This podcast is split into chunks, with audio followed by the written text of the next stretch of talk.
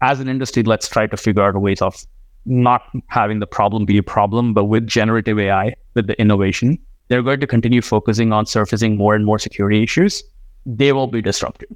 Interestingly, generative AI actually puts the existing security products in the best position to innovate and get ahead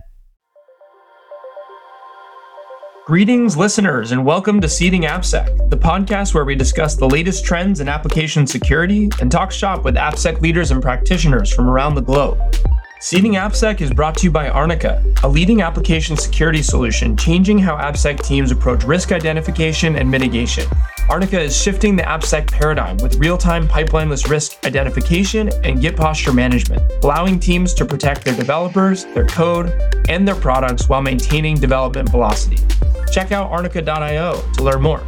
In the meantime, sit back and get ready for another enlightening journey into the world of application security. Welcome, welcome to the third episode of Seeding AppSec. I'm here with my co-host Nir Valtman and our guest today, Teja Myneedu from Navan. Before we get started, I would love to have you do a little bit of an intro, Teja, on who you are, a little bit on your background, and then we can dive in on today's topic. Thanks, Simon. Teja Myneedu, I lead product security at Navan, was at a few large and small companies here in the Bay Area and actually in the Midwest too before this. And have been a security practitioner almost all my life and accidentally switched into management and decided there's enough interesting things there, I guess, to, to learn and grow as well. And so continuing to be here mostly because I'm fortunate to work with a lot of very smart people who keep me on my toes and leading teams and seeing their impact is great. But I still enjoy going deep into application security, infrastructure security, and all other parts, detection and response, the technology behind it, and seeing how things are evolving. Excellent. Excellent. Well, today's topic, we're going to be talking about finding, evaluating, and implementing innovation in your AppSec practice, which I'm very excited to be a bit of a fly on the wall for this one. Uh, but before we dive in, you know, Teja, I'd, I'd love for you to tell us a little bit more about your journey in security. You mentioned you were a practitioner for a long time. You've moved into management, but but maybe give us a little bit of your origin story of how you ended up in security in the first place and how you progressed from there. Yeah, it's a story about how some someone pulled me into thinking security was cool, I guess. Or basically, there, there's a guy, and I grew up in India, so this is a well-known fact. At least people who who are from India, there was a guy who had these books around ethical hacking, and was like a super big figure in like came on newspapers, and he made hacking seem cool. I guess at least made it seem like there was some sort of mystery to it. Or and then I started taking cryptography classes. Was not great at learning them. Also, I think the material around teaching cryptography wasn't great back then. But really, I, I I pursued that. I did my master's at Iowa State. I landed up from India straight up in Iowa. And fortunately, I was okay because I didn't, I guess, have too many expectations watching Hollywood movies about like how Iowa looks like. But a lot of my friends were disappointed. That's a side story. But really, did my master's and then ended up uh, in, in information security and then ended up trying to find a job, which was really hard around the 2008, 2009 period.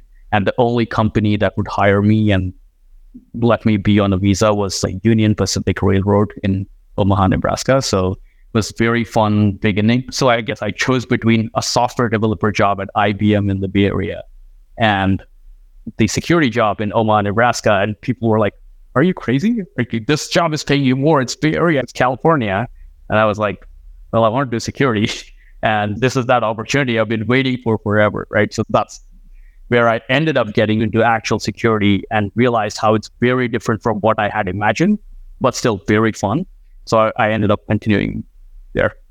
That is an awesome origin story. And I'd have to say, I've spent like a an inordinate amount of time actually in Iowa. I would travel there in, in college for track and field. And then I was working in the managed security services space which brought me to Iowa more than you would think, but quite a bit. So it, it's a good place. I don't think a lot of people realize that. I guess I, I, tell a lot of my friends who you know, went to like USC or NYU for school, and I tell them, hey, you haven't seen the real America yet. I have. Like, I've, I've, I've lived in the Midwest and been in other places. Not a lot of people Not have. the Chicago Midwest, the real Midwest. Yes. Yeah, yeah. Awesome.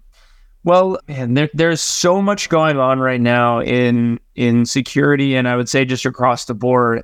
It seems like every one to two years, there's sort of a new buzzy term: shift left, CASB, passwordless. Now we're in it with Gen AI. How do you identify what is real and what is not in terms of security innovation? Yeah, mostly there, there's two aspects to it, right? One is I'm evaluating that question in my current context of like the organization I'm working in as my what I'm doing in my day job. And the other aspect of it is generally speaking, how are things evolving, right? And the answer is slightly different for each of those. At my day job, I'm usually applying it to the context of like, hey, what works in my context, my organization's context. A lot of times I spend a lot more time looking at the other piece of it, which is, hey, what trends are emerging? And I usually ask three questions, right? What problem is it solving, right? And I am able to go, I guess, deeper into what problem it's solving because I've looked at that problem from a couple of different contexts. And more importantly, I do have, again, a great group of colleagues, friends who I constantly discuss with their problems, right? And my problems look different from their problems. So when I'm listening to that problem statement, I'm truly asking a follow up question, right? The second question is how many people have the same problem, right? Like across different organizations and different contexts, how many people have the same problem or a flavor of that problem, right? And, and that matters when you're thinking about that innovation. Hey, what flavor of the problem maybe you're solving as well? And finally, I, I usually look at what their vision is. And this sort of ties together the first two questions when I hear someone who's actually trying to solve a problem describe their vision for it. It kind of gives me a sense of how well they understand the problem they're solving, what what choices have they made in, in, in determining what flavor of the problem they're solving, and who are they solving for, right? In the persona. So that usually tells me about the understanding of the problem. What's what it tells me more is sort of how they're pushing the boundaries on the existing body of knowledge, right? Sometimes, actually, not sometimes, like almost in every case that I'm seeing these days, most products are able to copy features off of each other pretty quickly. And the ones that I see end up winning are the ones who actually are pushing that boundary on that body of knowledge a little bit. And that I think is the key to, you know, success in the long term having just come back from Black Hat, I, I can definitely attest to the similarities between the hundreds of dashboards as you walk through the conference floor. So, but anyway, I digress. I think that it's you know the questions that you ask while you look at the world of problem. I really like that. You you come from the what is the problem that I'm trying to solve, and then you seek for a solution. Um, you know, sometimes those solutions can end up with getting a vendor to solve it for you, and sometimes those solutions can be something internal that you can do in your own company. How do you make a decision whether you want to solve it internally or you want to get a vendor to solve it for you? I mean, I, I fundamentally believe in buying over building if I can, and my belief there is, and and the if I can part is very important, right? And what I'm, I'll, I'll get into the nuance of I think if there is a problem that I'm solving, which is common across the board, I think a vendor is in a better position to solve that problem, just given how they are incentivized to and focused on that problem and incentivized to go much deeper on that problem, right? The only variable there, which is the hardest, is the flavor of the problem I'm talking about. Like in my context, do I have a unique set of um, organizational variables, technology choices, which don't have generally a good solution across the board. So the things vendors, I guess, are not incentivized to build are things which are very esoteric. I, I don't think, you know, static analysis tools may be focused on OCaml as a language if I have OCaml as a problem, as a main problem in my organization, right? So things like that where I, I, I tend to look at those variables, which matter quite a bit, bit uh, when I move from a POC phase to actual adoption phase, and then I, I start discovering the edges of the product where it doesn't do well. So that's my decision making process. Usually, I think there's if there's a problem worth solving, there's a business that's being built around it, and it's a matter of finding that business. But if that version, sorry, if that version of the problem isn't big enough to be solved, then that's my problem. And I try to build solutions around it. Okay, so so let's say you're you know you network with people. Obviously, that's how I met you. You're a member of, of multiple professional groups, and and at the end of the day, you speak with people about their problems that you want to solve. How do you find the ways to solve those problems? I that that's a very good question. The ways to solve those problems, I, like first of all, like I think I I I have some solutions in my mind, right? in a sense that like I let before I even start talking to a vendor, I want to first sit down and figure out what makes sense for me, right? But what is the actual problem in my organizational context? And how would I solve it if it were me? Right. So that's I think that sets the tone for what sort of am I looking for. And I try not to when I talk to peers in, in my professional groups, not to influence their answers when I'm asking the questions. By defining my vision for it, I keep my vision to myself. I just try to keep things open ended and ask people, hey, who who have you seen in the space? Who's who's good, who's bad? Find opinions, right?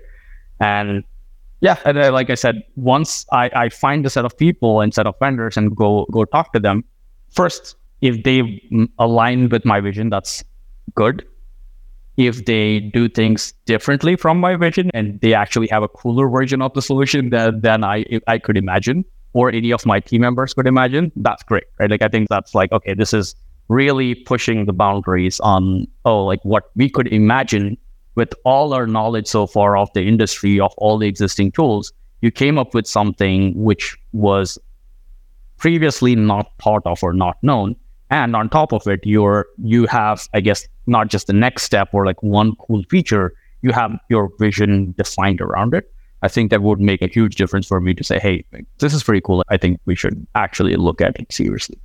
You mentioned something very interesting and that's also tied to you know how i made certain decisions on buying products in the past or building products whatever that, that made sense you mentioned that you look at that solution and you look at the vision. And you know, maybe in many cases when you have a problem in the context of innovation, right? It's fairly new problem that you have that that you want to solve. Sometimes there are vendors in the space, sometimes there is an open source of the space. Whatever it is, at the end of the day, most solutions will not be fully baked to your needs. And you mentioned the vision that is important. So when you bring like an innovation project, what are the most important pieces for you? I understand that vision is like how like how you want to solve it long term, but how do you look at hey, I, I need to solve something tomorrow? I, I think you answered part of the question already. I need to solve something tomorrow.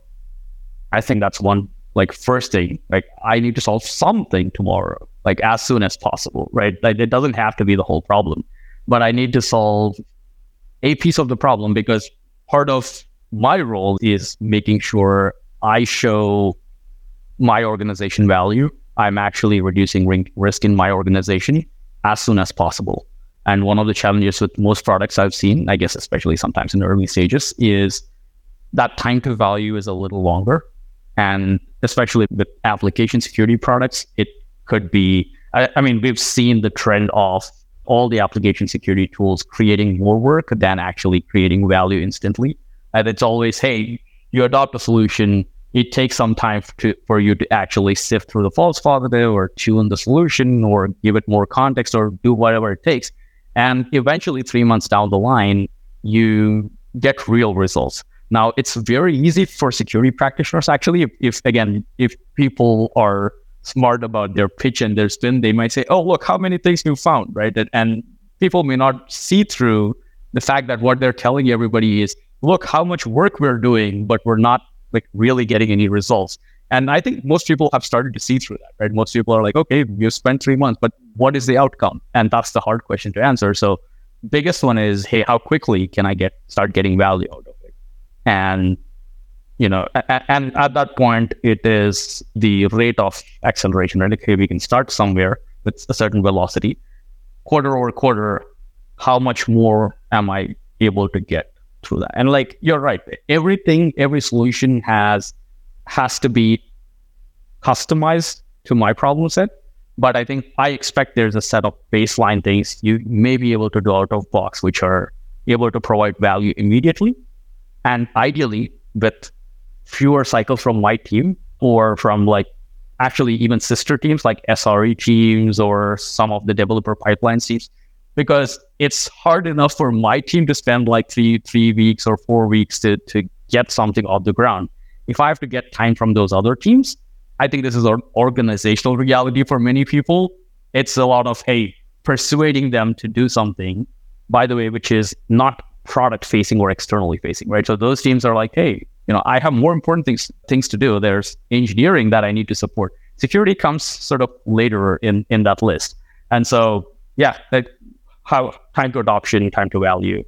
That's such an interesting point in AppSec specifically, right? Because I think that speaking of a buzzy term, shift left. So I think for the last handful of years, we've seen all of these vendors come out with their shift left solution.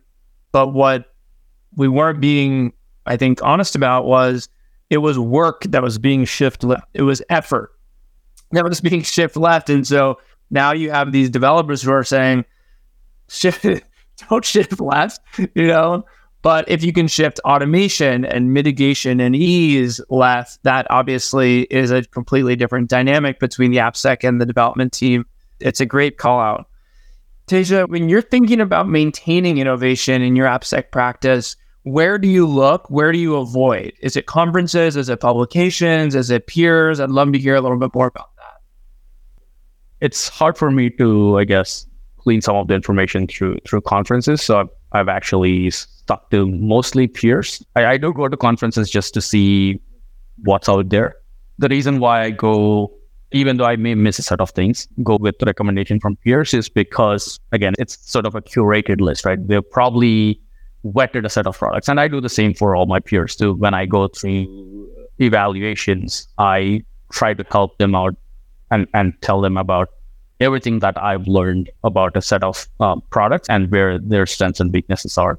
Obviously, with a grain of salt that, hey, maybe I've looked at this like one or two years ago and things have changed over time. But that's been my go to over the past few years. Are there any conferences that you've decided, hey, I can't let this one go because it's just too good? I like the smaller ones these days. I guess like you know, BSides SF is a good one. It's it's actually very close to me. I can leap home and be there in, in an hour or so.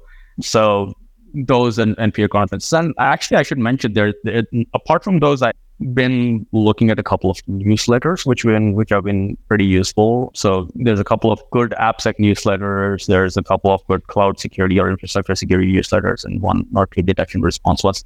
Of course, there's a lot of cybersecurity newsletters and podcasts.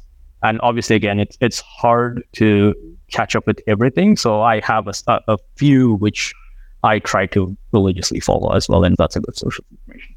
Who, who's getting the shout out? Who's getting the shout out? Clint Gibler is getting the shout out. Sandesh, my friend, is getting the shout out. It's like both AppSec focused, I guess, or product security focused. And then, yeah, CloudSec lists. Ross Haleliuk actually is like writes most from a product standpoint. I think that's one interesting one to discover the product side, but also he speaks about things that I generally have thoughts around them, and I hear him, and I'm like, oh, this his his thoughts are more well formed than this. Like his, and, and the reason why it's also interesting is because I think a lot of us are security practitioners, and we understand the problem inside out. He, it feels like he's bringing in the mindset of generally, hey, how are products built, and how security as a field or security products as a field are maybe not very mature compared to you know some of the products which are consumer facing or better enterprise solutions. Nir says the same thing about my thoughts. When he hears my thoughts, they're better formed. Yeah, I agree with everything. I, I, guess that's like I, I honestly believe right as, as, a practitioner who turned into a manager, I was like, I sometimes feel like maybe I should have been less of practitioner. I should like stop, like I should forget about what I know and I should truly focus about hey, like, you know, the customer side or like, you know, the, the user side of the problem. It's sometimes hard to do that when you know all the details. You know what? What I did during COVID, you know, obviously there are like virtual conferences. It was a bit challenging for me to get through virtual conferences. And obviously face to face wasn't an option. I did read through newsletters, part of them you mentioned. And one of the things that I did at that time, and I believe that it's still valuable, is, you know, from time to time, I reached out to a peer in my network, someone that I didn't speak for a while, or someone that I didn't speak with at all, that I know that other connections trust that individual. And I just had, you know, let's talk 30 minutes, 30, 45 minutes. Let's just chat about one on one. What are the, the challenges that you're trying to solve? The things that you typically see in a conference in speed dating, maybe one or two of those in a month with people that just expand your network and you just discuss privately what are the things that you want to solve. And that's how, at least I got also a lot of like, hey, I didn't even know that there's a problem. Should I start asking those questions? And and um, and especially, I think it was very beneficial when I spoke with people in the same industry as well. So I was in financial services, and I found peers in financial services because you know there very similar problems in that space that are very specific. Um, and therefore, uh, that's kind of how I've got some value out of this. Yeah, yeah, that, I think that's super valuable for us as practitioners, right? Like because you might end up in a different organization in like two years time frame, and you think you know everything about how to solve a set of problems, and then you're like, okay, at least if, if you're good about understanding the context and not dictating solutions, you go in and you say, oh, this is a different version of the problem, and I don't know how to solve this version completely yet. You know, again, we we just wrapped up security summer camp in Vegas, and it was a zoo. There's so many people working on security innovation right now. You mentioned a little bit about your framework that you use, but when you're talking to a vendor or a, a builder, like what are some of the strategies you use to separate, you know, the, the cream of the crop? Yeah, I think I'm looking at mostly at, as things are coming up, right? The ways in which the our field is being modified, I guess, because of the, some of the solutions. And when I say they're being modified, of, co- of course, you can have like completely out there ideas as well, but modified in, in ways which seem very obvious to you. In a, like, you know, again, going back to the same sort of thread around how are how is someone's version of a solution like much cooler than what I could ever think of, right? I think that's what it comes down to because when you when I start hearing about some of these solutions, they're talking about exactly the same set of things that I've also already had thoughts about that, hey, I wish I didn't have. Like this, I could do this slightly better. And they're coming up with a solution which is actually exactly you know, hitting the nerve on, oh, like, you know, this is actually a better way. Like they're talking to me about a solution which I could only imagine until this point, and they're taking it two steps forward, right? And I've not actually heard anyone describe that before in, in that way. I think that to me is the set of uh, solutions which captivate me the most, and I try to look deeper in them. And and often I I've found it, you know, very interesting to go deeper there. So let me ask you uh, another one there. So you're, you're basically saying, you know, what a builder a, a company is able to convince you that there's a better way than even the way that you've thought of that is really indicative that they have a, another level of understanding of the problem and you're willing to engage with them. Question to you would be when you get sort of bought into this new philosophy that a vendor might be driving, how do you then go about either evangelizing or sharing or testing that philosophy internally within your team? First, first, like like you said, right? I think evangelizing the philosophy itself. I think that's what I start with, right? Because that's the easiest, very clear. Hey, here's a better way of doing this. I just found out that you know there we could do it, do something this way, right? I'll talk about an example, right, which is very common in application security sort of spaces where visibility into what the state of security is. The, the most common question I get, I guess, especially from leadership is, hey, how are, how are we doing on the risk? How can you show me what the risk is, what the state of the risk is last year versus this year? And this can be answered in hundreds of different ways. I think at that point, it's more art than science for most security leaders, right? like application security leaders. Like everybody has their way of de- defining things that way. Making that art a little easier, I guess, or like making it like a little more sciencey is actually maybe a, a good sort of sort of thing that, that I can say, hey, look, we are we've been doing this art in a certain way, but I just found out that this vendor is able to define some of these things which make it a little more empirical in terms of what we're measuring and, and a little more meaningful when we do it quarter over quarter. Another problem is how we're giving signal to developers.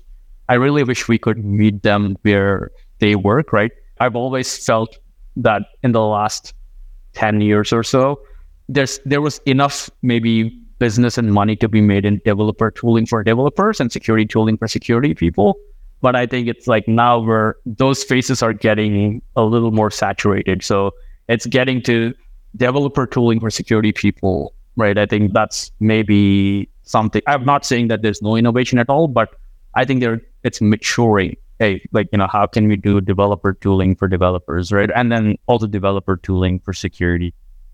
So both, both of those spaces are going to be, I think, very interesting. That's that's super interesting. And, and, you know, you mentioned something that on one hand, of course, you need to report on, which is how do you massage the risk and how do you make it as easy as possible to show the trend and the worst of that investment in terms of, let's say, risk reduction. On the flip side, you mentioned, you know, developer tooling or security tooling and vice versa. And I wonder, maybe we'll take an example, okay, where I see quite a lot of that coming back as a question, or actually coming back as a question after they understand that the question wasn't asked enough. And the main uh, thing is maybe a, a, an example would be think about IDE tools that are security products, right? Security products. They can be your SAST, your SCA, your secret scanner, whatever it is that you can just plug it in as an extension and you have it. Now, thing is that many, not most, of those plugins essentially report on everything that is vulnerable. And but they report it on the client side, if we can call it client side, on the developer workstation. So let's say that you provided this type of capability where you see that mix. How would you know that the tool made a positive impact on the developer side without involving you? Meaning you know, obviously, if there's a pull request, you know you, you can review it. But how do you know if they introduce a vulnerability and then fixed it? I don't know. no, I, am joking because I, I, that's one of the hardest problems, generally speaking, that security, someone who's in a leadership position in security has, right? And it's a bad problem in a sense that if you do a good job of actually not making ish security issues be present in code, you're actually, you'd make it disappear then it's harder for you to explain what you've done because, hey, it never existed. Right? So I think that's actually why most of the security products or in, like that have been built in the last several years are truly incentivized to show more data around what's wrong than actually being able to address what's wrong, right? This is actually a real problem in the industry in the sense that like our industry as such uh, has to move away from that mindset and being able to measure that value, right? First of all, I, I think there is a way to get signal from that as well, right? Even if you're running a tool in the IDE, I think it's easy to, but I, I won't say it's easy, but I think th- there's ways of essentially getting some telemetry out of, hey, this was a behavior change that was observed as a result of this, and just track that behavior change right over time. And that truly is shift left in a sense that things have been addressed before they even made it into a Git repository, right? So how can you get any better than that in, in shift left? But more importantly, part of the messaging, and this is deliberately a slow sort of a mindset shift over time that I have for my leadership is, hey, let's try to figure out how to do prevention a lot more, right? It, we're even though I'm saying shift left, even though I'm saying we're doing all of these, we're truly still in- incentivizing actually creating a problem and fixing it.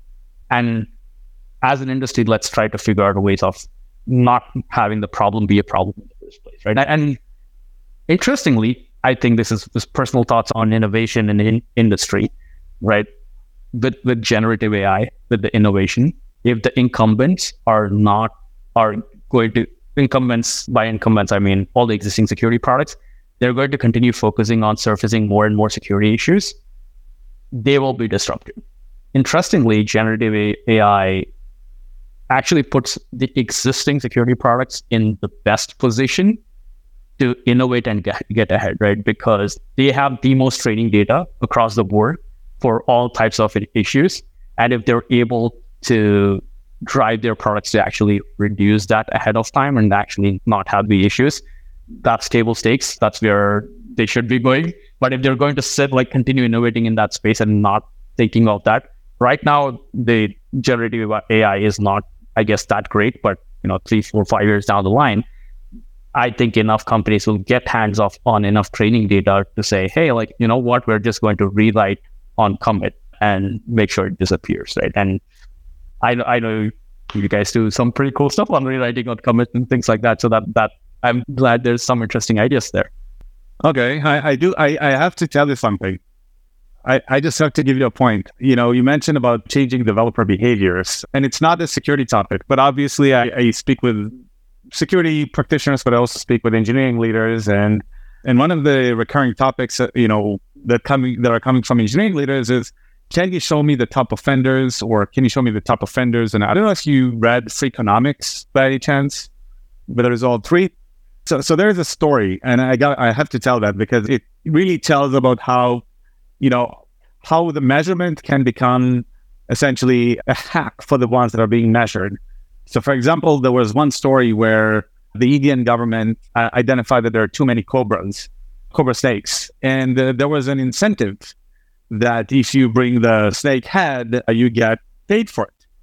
And and what happened is that the result was that there were actually more cobra snakes in, the, in India, and the reason is because people were motivated to have farms of cobra snakes, and and and that just changed the behavior. So so the same way, if you look at that from like an engineering standpoint, if you start measuring developer productivity or the ones that maybe not only the top offenders, which is very easy, it's more of a wall of shame, but also the top defenders, I can claim that I can create an issue and then solve it. Create an issue and solve it. So I'll be a top offender and defender. And that can kind of shift a bit the measurements that we're looking at.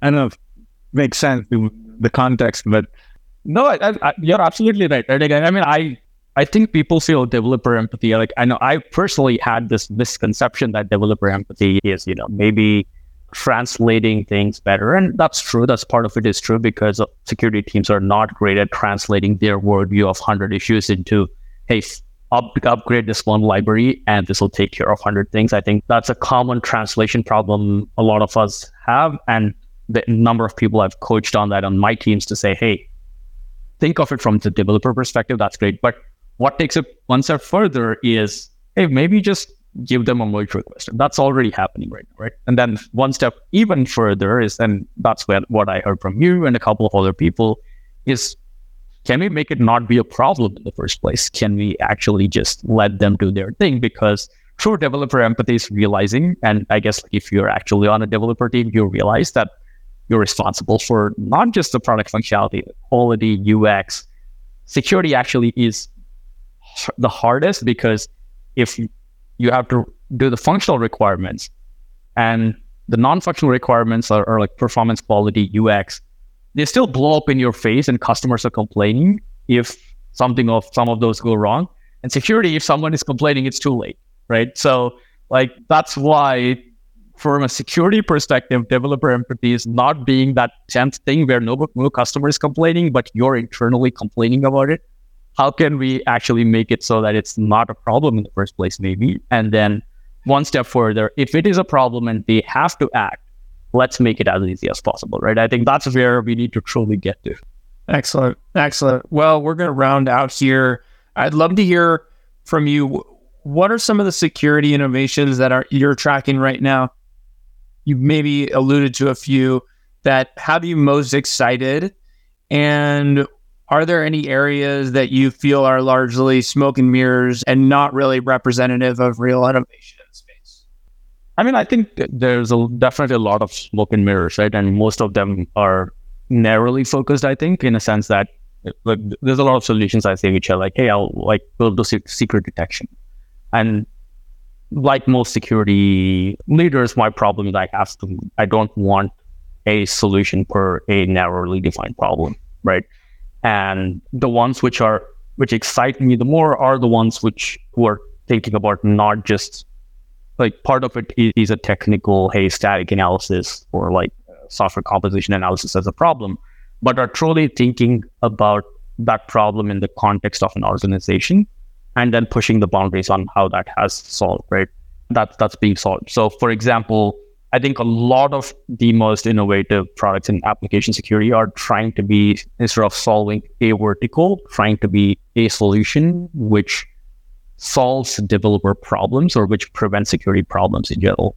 Uh, and part of it is that realization of how quickly are they able to integrate? Is it a click of a button a day or two, right? And then how well are they presenting that data at different stages, right? And I mean, I again, like I, I like what you guys are doing with some of the workflows or some of the things that I've always wanted I've built this personally as internal tooling because no tool existed like a couple of years ago. We, we built this internally. And what I mean by workflow problem is I find a bug in, in a core repository and I need to route it to the right person. And the chances of me getting that problem addressed exponentially reduce the longer I wait from the time the problem is created. Right. And the amount of work I need to do and they need to do exponentially increases the longer I wait. So I, I think the challenges like that, I wish there was like an easy way to identify, hey, there's this is the person responsible, tell them what the fix is, fix that, right? I've seen what they're showed me in, in the past, and I, I know it's been more than a few months, and that's pretty exciting. There's a couple of runtime visibility solutions, I guess, which again have a different lens into, hey, what's actually a problem? And this is actually the antithesis of that shift left, right? Like, let's actually see if something is really in production, really being exploited, really not necessarily being exploited, but is is really a problem, and that's where we can say doing this prioritization better. So, so the good products I feel are solving the prioritization problem, which is I think one of the most problem important problems in, in AppSec. They're solving the user experience problem where it's not just, hey, I found these issues. How are you truly driving the remediation, right? And so the user experience piece of that. And I guess part of the user experience is that remediation problem. Hey, how can we make it so that people, it's not a problem in the first place, so the prevention problem, and, and solving it in ways that have not been done before, which is, hey, the, you know, let's alert 10 times or let's find new ways of alerting and push new things and in, into, right? I, I think those are all tried and tested methods. What I'm seeing as innovation is more help, more real time help, more more proof that something is wrong than hey, I, I just found this one line which says it's wrong, right? So I think those are all positive trends. You know, interesting point on the remediation. When you look at when you have connectivity to Git repos, obviously you can see the connect it, it's out of that uh, context, of course. But what we noticed is that it, when we look at companies that are a bit older than you know five years, or have at least five years of history in their Git repositories, we notice that actually there's more than sixty percent of those issues that author of the commit is no longer in the company.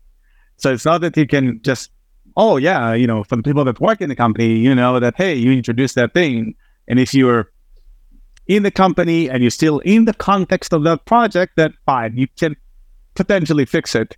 But when it comes to employees that are no longer in the company, then you kind of need to find your arms and legs and figure out who are the right people to run the problem to, which ties to one of the challenges that you mentioned. Just interesting data point that we kind of noticed. Yeah, yeah. I mean, the even if you're in the company, I, I, hardly remember code I wrote like maybe 10 days ago. So yeah, it's going to be very interesting to solve some of the older ones. And to be honest, I think that's those are all, all the solutions that claim, oh, like, you know, we'll create a merge request and it'll, you just have to merge it, right? Where we're literally taking you to that step. And if all your tests pass, it's good. I think most of us realize that that it, the test cases possibly do not cover everything, and any the, the most meaningful upgrades are probably your framework upgrades or let's say larger libraries. And every time you upgrade them they have problems right? So yeah it's it's the context and being able to figure out what what actually will break when it changes. That's those are definitely the hardest problems. And and then on top of it finding the right person to do it. So we made a promise when we kicked the podcast off that we would not be pitching Arnica on seeding AppSec. But if in the rebroadcast there's like a big neon sign behind Teja with the Arnica logo, don't don't uh, blame me. uh, let's uh, let's jump into the lightning round. Teja, if you were the leader of an anonymous hacker group, which I'm assuming you're not today, what would it be called? That's easy. That I've always used the same I guess hacker name might nobody knows about it because I've actually, like you said, never done anything like that. It, it would be called deja vu in leet speak. Wow. With a T, deja vu. Yeah, I, I guess like I, I, would call it yeah T3JA, right? Like the leet speak version of it. uh, nice. I love it. Okay, how do you take your coffee? It's changed over the years. Uh, I used to only only drink sweet coffee. I didn't know about black coffee. I still don't drink black as much. So, but uh, I I am a fan of cold brews these days. So I've been doing nitro cold brews. So you don't sleep much, and you just get the the coffee. No, I, am surprisingly I'm immune to coffee, and like I can I can drink coffee and sleep sleep in the next hour.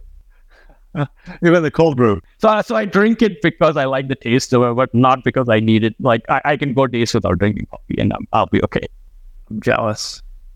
Uh, what advice would you give a young, aspiring security professional?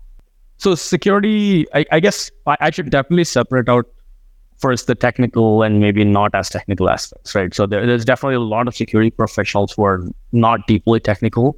And I think they're super, super valuable to the security industry. You don't have to really know binary code and you know all the details.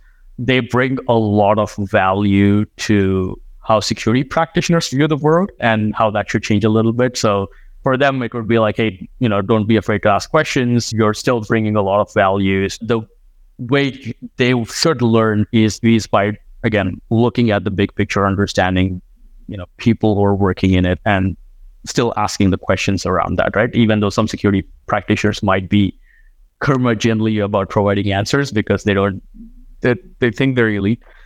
They're not.